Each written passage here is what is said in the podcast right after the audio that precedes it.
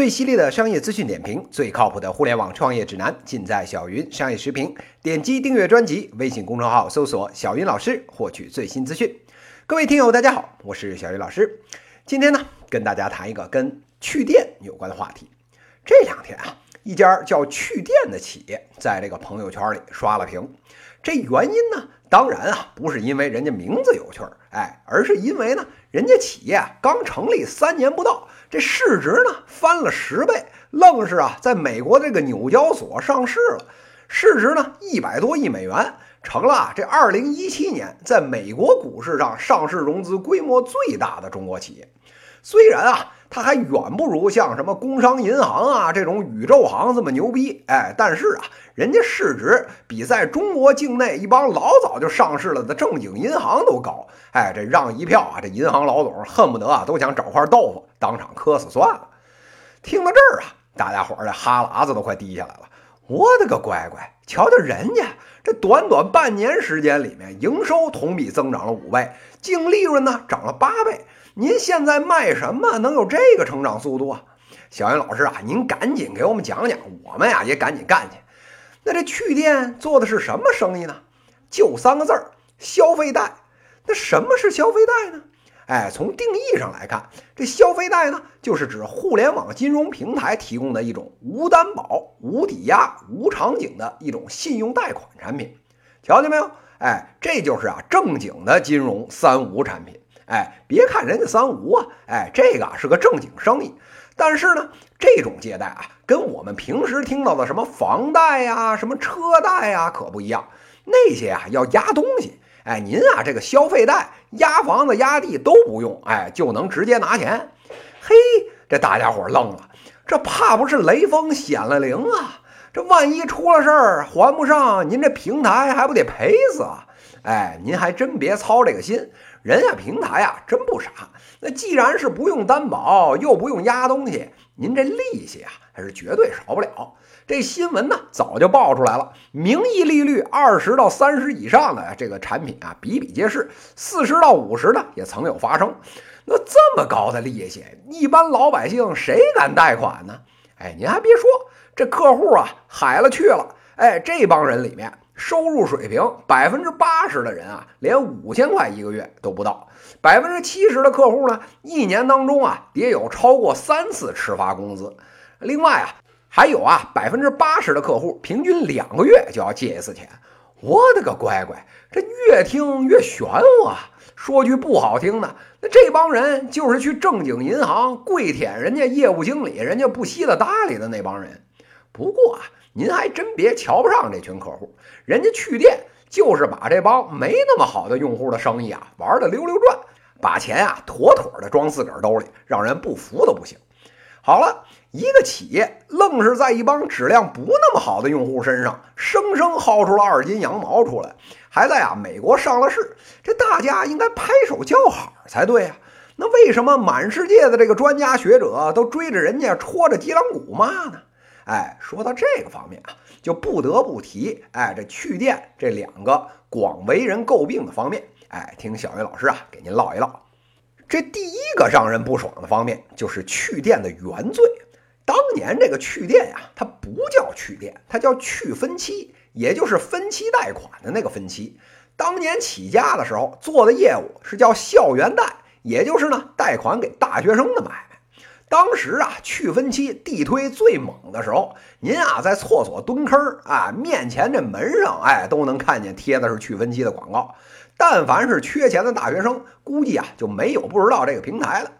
那大学生是个什么样的群体呢？哎，小云老师啊，在大学工作这么多年，哎，以我的经验啊，中国的大学生呢，收入哎大多数是爹妈给的零用钱。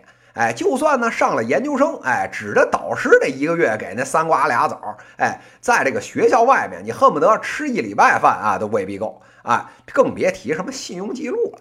您说这苦逼吗？哎，那确实挺苦逼的。但是啊，现如今的好多大学生，人家呢虽然心中有的未必是诗和远方，但是手上拿的，哎，那必须是苹果；脚上蹬的，哎，那必须是阿迪耐克，全指啊在朋友圈晒逼格过日子了。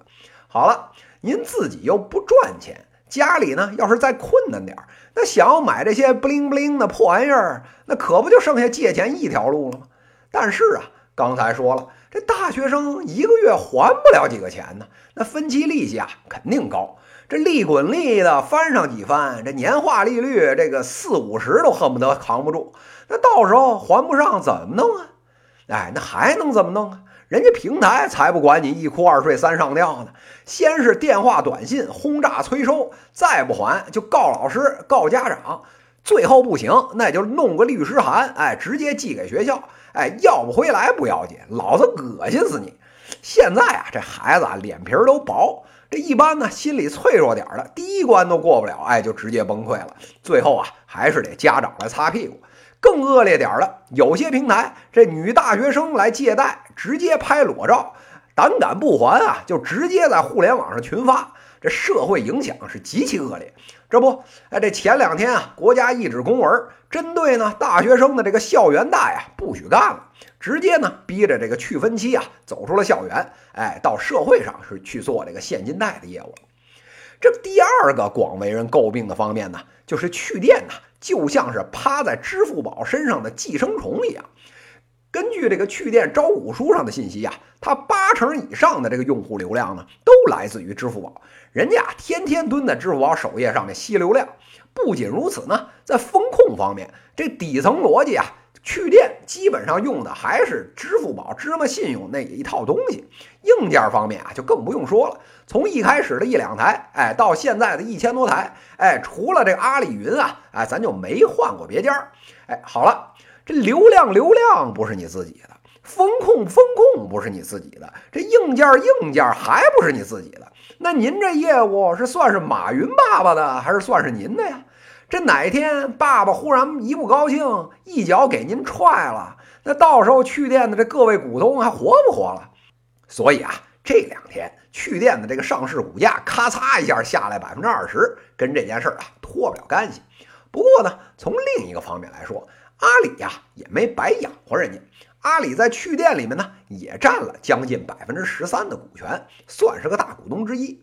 这个趣店的上市啊，其实可以算成是蚂蚁金服互联网金融上市之前的一块问路石。您啊，先把这地雷阵帮着趟一趟，到时候呢，等蚂蚁金服进去的时候啊，能少走些弯路，不是吗？这两方面看下来啊，这依附支付宝呢还好说，这说破了大天啊，不过是这个业务逻辑撑不撑得起估值的问题。哎，这还只跟钱有关的事儿，其实啊都好说。但是啊，这第一个方面，当年啊把钱借给大学生，今天呢把钱借给够呛能还得上的人，哎，这呀就不光是钱的问题了。哎，依着小云老师来看啊，您说能不能借钱给这个高风险的人群？坦率的讲啊，小云老师觉得没什么不能的。这信用好、有家底儿的人能借钱，那赚的少、本钱薄的人就不许借了。您这有钱人大饭店一顿饭吃点好的啊，吃个几百上千块的，这一般老百姓吃不起，就只配在家饿死吗？那既然这大饭店开得起来，这路边的这沙县小吃啊、黄焖鸡米饭啊，就肯定得有生意。只不过呢，价格便宜，这饭菜质量啊，您就别太挑了。放在金融这上头，我都不要求您压东西担保了，我还不能收点高利息吗？这所谓低风险低回报，高风险高回报，哎，说的就是这个事儿。所以呢，从能不能干这个角度，去电啊做的这个买卖，针对的呢是更大范围的一般群众，哎，当然是能做的生意。但是啊，这话又说回来了，这能不能干是一码事儿，应不应该干就又是另一码事儿了。给您举个例子啊，这炒期货赚的多不多呀？哎，这大家点点头，那确实多呀。那十几倍的杠杆加着，那赚钱，那一个月能出几十上百万呢。好了，那您小区里面广场舞那些大妈们，您给他们推荐这理财产品，要不咱不推荐那种年化百分之五的保本投资了，咱给他们推荐期货怎么样？哎，这时候听友们急了，您这不是准备把大妈往火坑里推吗？那期货一个月能赚几百万，那是不假，但是人一个月也能亏几百万啊。人家大妈一辈子也未必赚得出这几百万来，赚了还好说，哎，到时候亏了，这家破人亡，哎，您负责是给人养老送终还是怎么着？哎，在今天啊，去电这个生意的逻辑就是希望呢，全国上下所有的这个洋白劳们，哎，都到我这个黄氏人家来借钱。然后呢，您啊恨不得一辈子还不完，哎才好呢。我把您这利息啊给拨得高高的，哎，然后呢再把时间拉到好几年，这一平均，哎，您觉得还挺好，每月还的还不算太多。但是啊，您要是收入不提高，哎，那就真跟杨白劳似的，哎，这一辈子上了套，再也出不来了。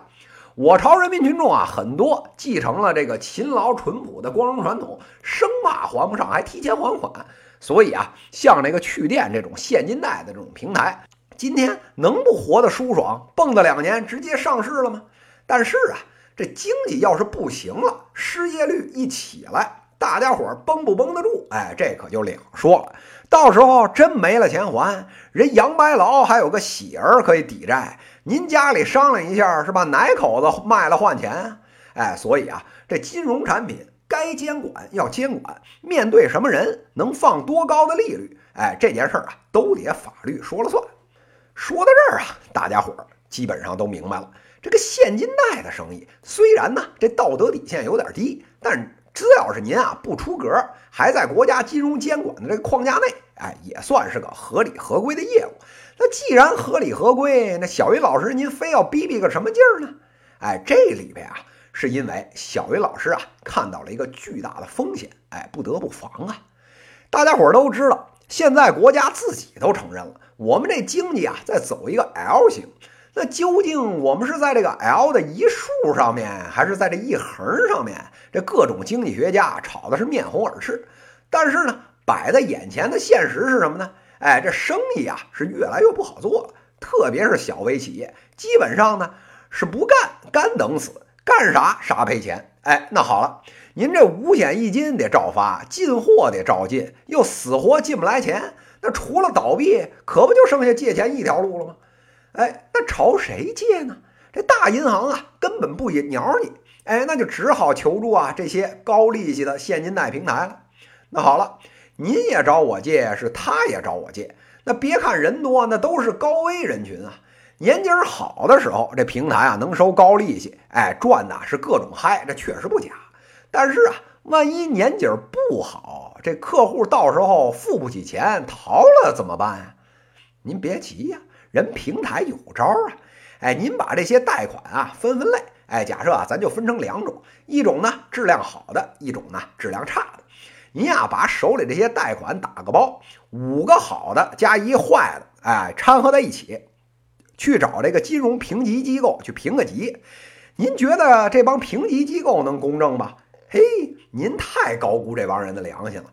现在这金融评级机构又不是指一家，哎，大家都指着这个评级赚钱呢。你不找我，哎，他就是去找竞争对手去了。哎，您要想做这评级的生意啊，那就得睁一只眼闭一只眼，给您这贷款呢评个 AAA，哎，也就是好的意思。那这下行了。您五个好的，一个坏的，拿了一个好的评级，哎，然后呢，在金融市场上卖给下家，哎，这下家一看没说的呀，这评级机构都说是好的了，那我就信了。然后他自己啊，再拿三四个您这所谓好的，再掺和点别的什么坏的，再卖给下家，这一来二去，一颗老鼠屎就坏了一锅粥啊，大家屁股都不干净了。但凡出现啊大量还不上钱的情况，立马呢所有金融机构一起玩完。以我朝金融的这体量，这个大坑，您把这 A 股所有的公司啊绑一块卖了，哎，这未必啊填得上。听到这儿啊，好多听友就纳闷了，哎，您这故事怎么这么耳熟呢？哎，对了，这就是美国2009年的次贷危机一模一样的逻辑。您现在这个现金贷啊，算是这个普惠金融。那什么叫普惠金融呢？哎，就是啊，所有老百姓都装在您这一个筐里。那只要是来借钱啊，您基本上来者不拒。那好了，那您这盘子啊，可就不是地方性的这种金融盘子了，全国人民群众恨不得都绑在您这辆战车上面呢。这里面的潜在风险，您控制得住吗？想当年这个支付宝和微信支付，小小的时候谁呀也看不上，您就随便发展就行了。好家伙，现在老百姓日常买菜、做饭、交电费，恨不得都用他们了。这七八亿人，全社会的这个日常消费都在上面，那恨不得啊都快变成无现金社会了。那您到了这个体量，国家再不插手，这马云、马化腾二马不翻了天了？哎，这要是出点岔子，变成了这习大大说的这个系统性金融风险，哎，到时候跟美国似的，哎，这飙到二十好几的这个失业率啊，社会经济大萧条，我就问问是谁背得起这黑锅呀？所以啊，真正的坎儿是在这里，不能发生系统性金融风险这条是现在执政的底线。您别看啊，现在什么什么 P to P 呀，什么现金贷呀，这帮人蹦得欢实。这监管政策随后就到，马上啊就要被国家摁在地上左右开弓的收拾。说到这儿啊，大家应该明白了，把钱啊借给不该借的人，这个呢虽然看起来是简单的商业决策逻辑，或者呢仅仅是道德问题而已，但是啊跟人性以及资本的贪婪结合在一起发酵。几个环节呢套在一起，连锁反应，要是不处理好的话，哎，这后面紧跟着的，哎，就是像次贷危机这种社会大崩盘。您这一家平台倒了不要紧，到时候呢，恨不得全中国的老百姓都跟他一起歇菜受罪。哎，您这家企业啊，死一万次那都解不了恨。那而且呢，说实在的，要说这社会责任啊，靠着这去电自己还真是指不上。远的不说啊，这这两天呢，这趣电的这 CEO 罗敏跳出来了，说呀，这趣电平台上面，凡是这过期不还的，都当做福利啊送给用户。作为一个上市金融企业的 CEO，这商业素质之差，这智商情商之低，哎，让人大跌眼镜。这与其指望着这个企业有什么社会责任，哎，那还不如指着这贾跃亭贾会计下周回国来的靠谱呢。现在这国家金融监管政策，哎，紧锣密鼓。这去电过两年会不会变成去死？哎，各位听友们，我们不妨跟小云老师一起拭目以待吧。以上呢就是今天资讯的内容，最犀利的商业资讯点评，最靠谱的互联网创业指南，尽在小云商业时评。微信公众号搜索“小云老师”，给我留言，也可以在评论区点击向主播提问，来直接问我问题。在下一期节目里，我们将聊聊跟麦当劳有关的话题，敬请期待。十月三十一日，麦当劳金拱门洋品牌的土生意。这次节目就到这里，谢谢大家。